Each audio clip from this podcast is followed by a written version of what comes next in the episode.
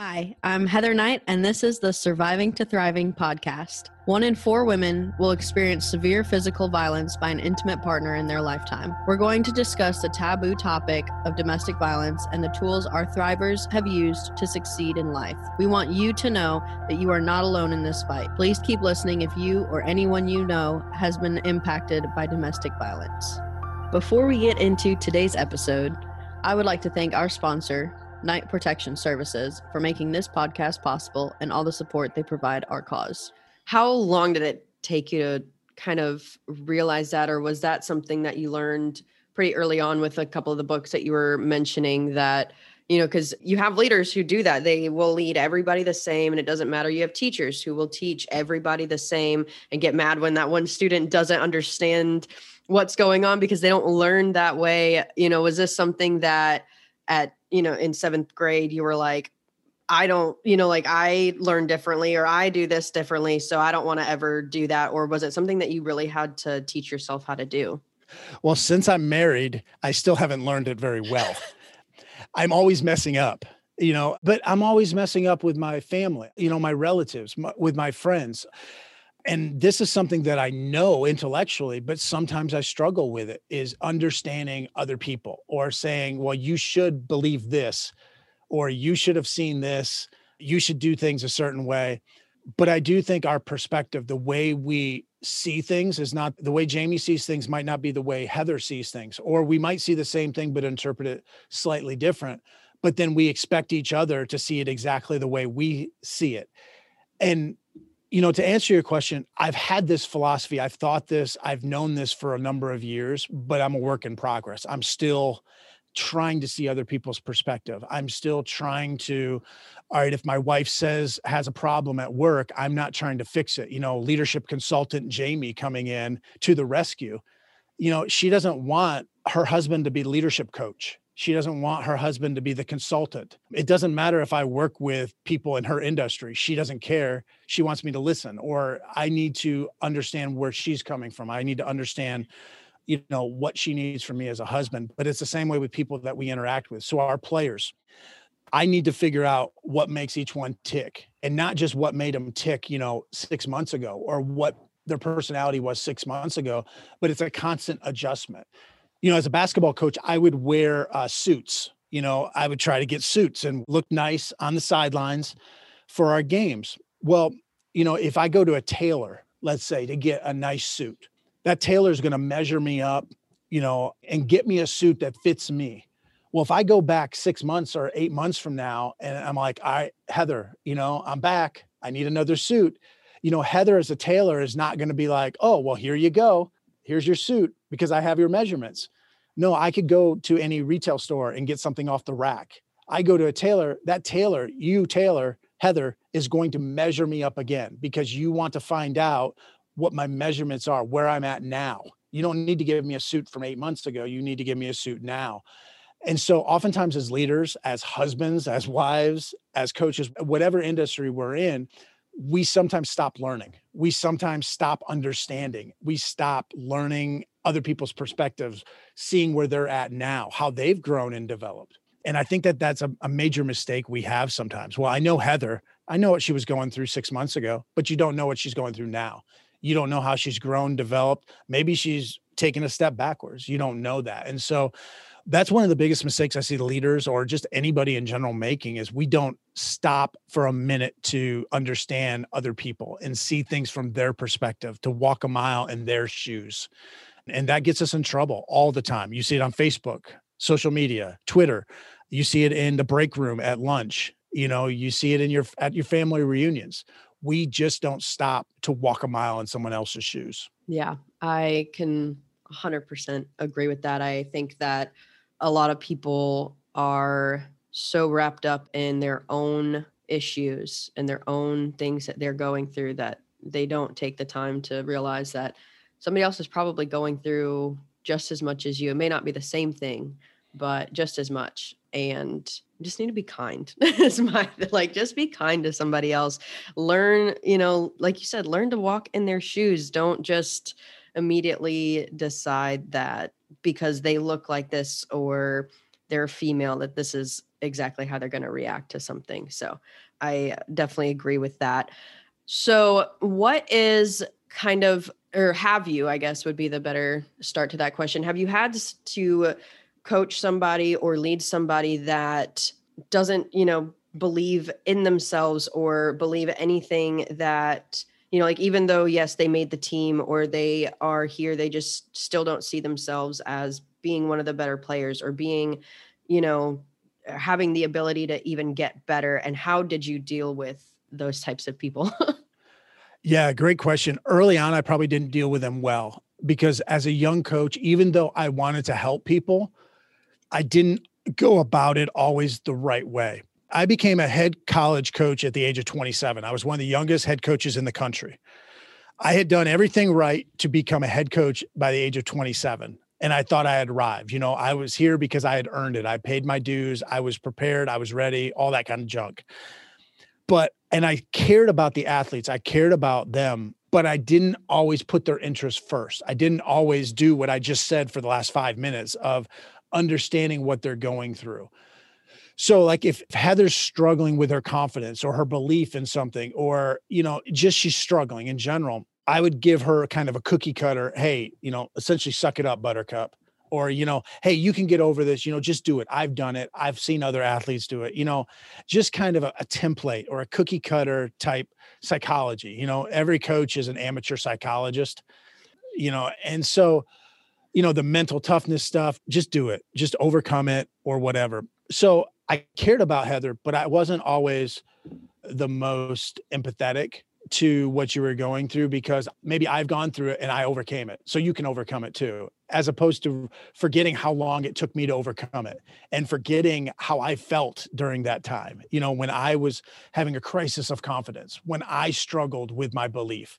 You know, it's like the older we get and we've overcome something, it's like, yeah, I overcame it in a day or something when really it was like years and years, but we forget that. But as I got older and wiser and more mature as a coach, I started to get a little bit better. And we started to, you know, hey, this is what you can do. And this is why I believe it. This is why I believe in you. I believe in you, Heather.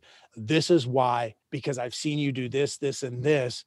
And now here's something that I think would be positive to help you out. So I state that I believe in you. I tell you why I believe in you, but then I'm going to give you some action steps or these are some things and we're going to help you along the way.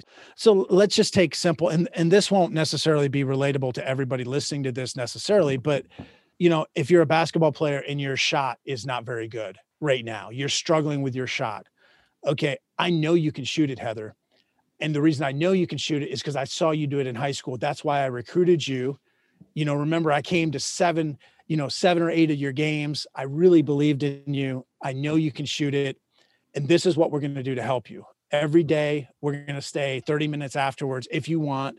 And I'm only going to work with you and we're going to break down your shot into these pieces, that kind of stuff. So you give them some actionable steps and and you can t- uh, expand that out to any industry that you're in. But I believe in you. This is why and this is what we're going to do.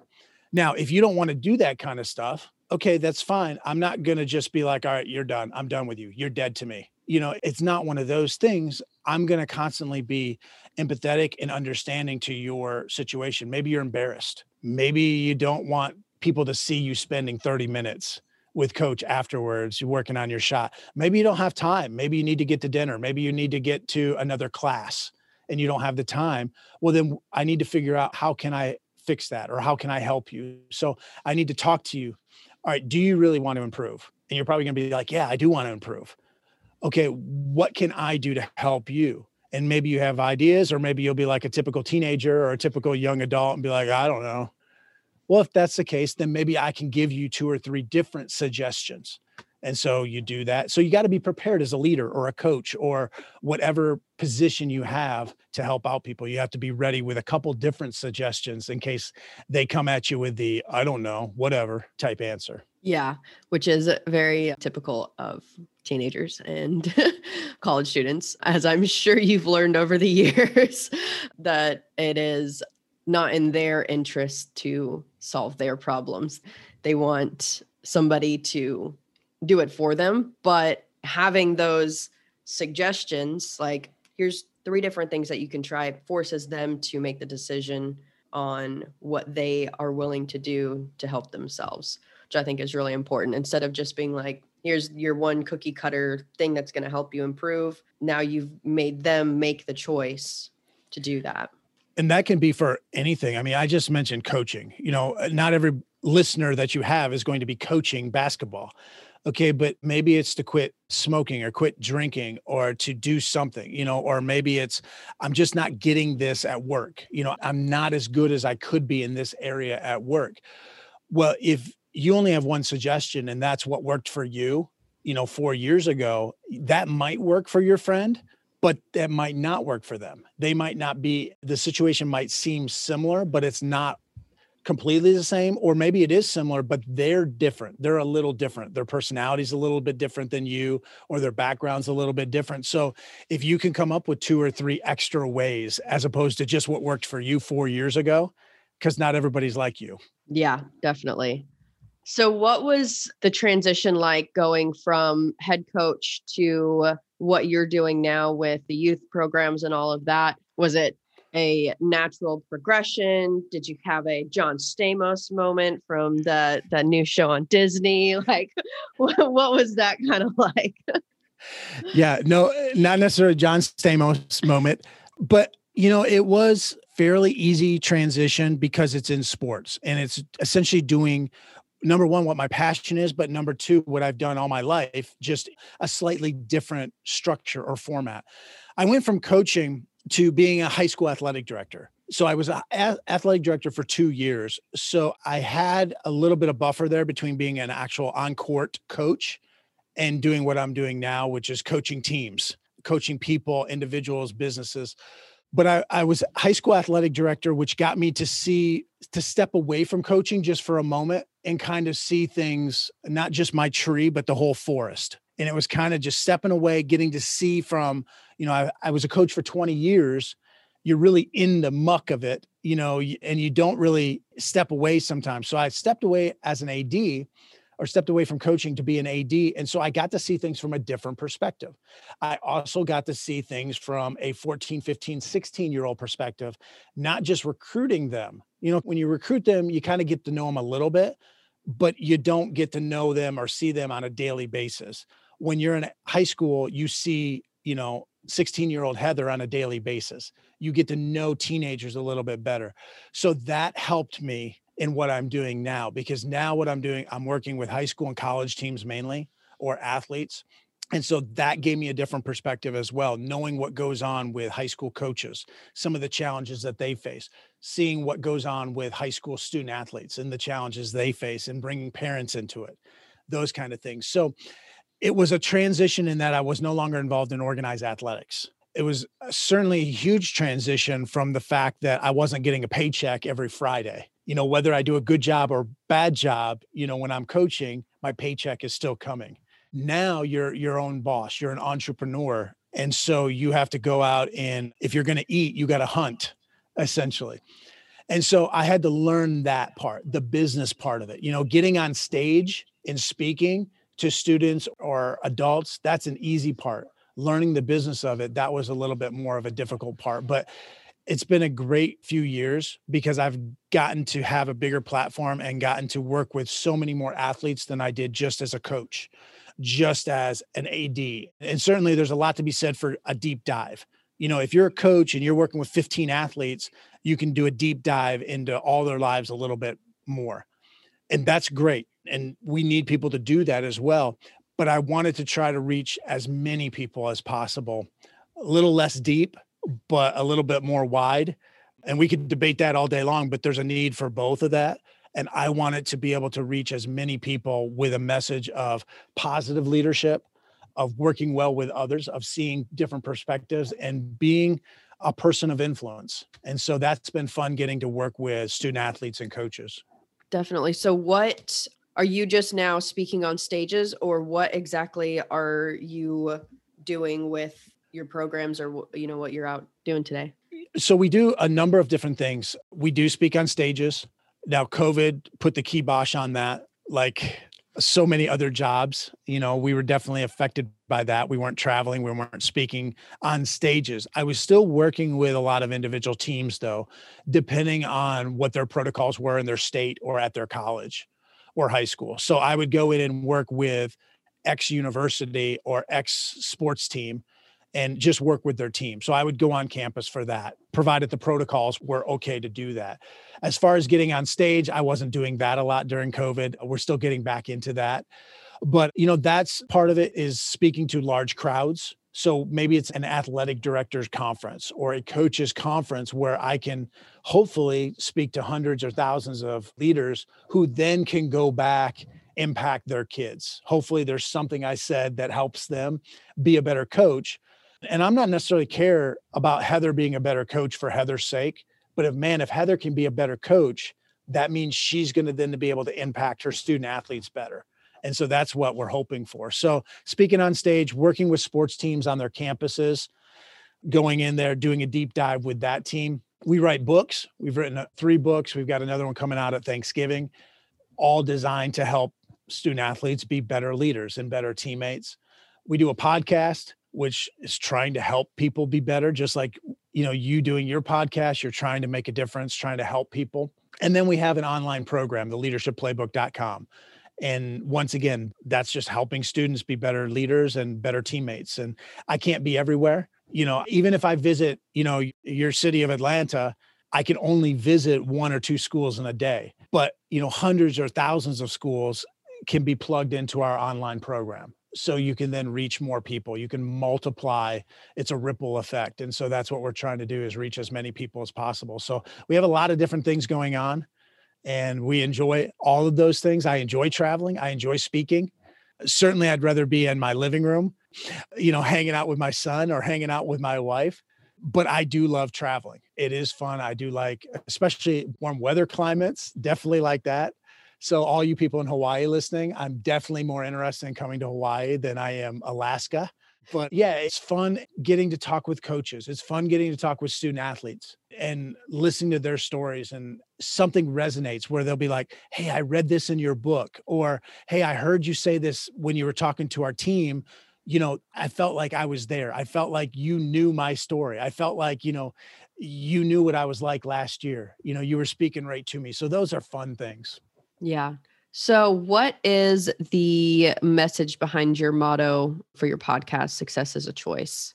Yeah, when I was looking for a title of my podcast, I didn't have to look very long. It was really just a matter of does, is somebody else using that exact phrase? And nobody was using success as a choice. And so I jumped on it because probably every single year of my coaching career, that has been the motto of our team success is a choice. That is something that we've always talked about. And it's a simplistic message. Obviously, it's not a simplistic way to live your life. I mean, it's it's hard. It's not easy to make good choices all the time. It's a lot easier to say it, but that's my philosophy is that we are a lot of times the sum of our choices or decisions.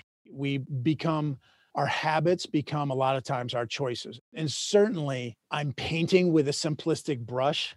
You know, there's certainly going to be issues, and life is complicated. Life is nuanced sometimes.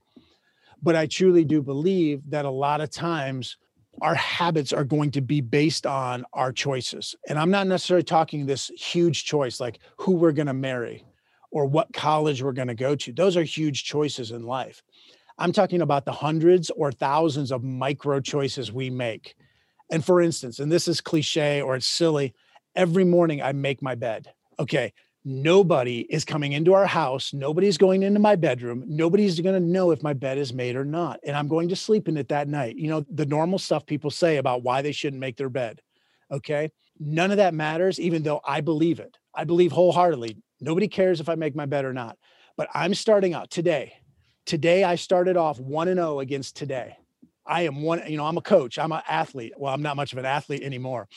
I'm a competitor, but I'm 1 and 0 against this day because I started off the day making my bed. And so if I can accumulate as many wins as possible, small wins throughout the day, then maybe I can win today. And then tomorrow, maybe I can win tomorrow. And before you know it, I've developed some habits where I'm not even thinking about it It's just I'm doing these small things. And then these small things will lead to big things. And certainly it's a simplistic way of looking at things, but it's worked for me and it's worked for a lot of other people to a degree. I'm big into personal responsibility and taking accountability for your actions, taking responsibility for your actions to a degree. And I think that when we're making good decisions, good choices, that's going to give us a better chance for success. It's going to put us in some positions or opportunities to cash in on some opportunities to a degree.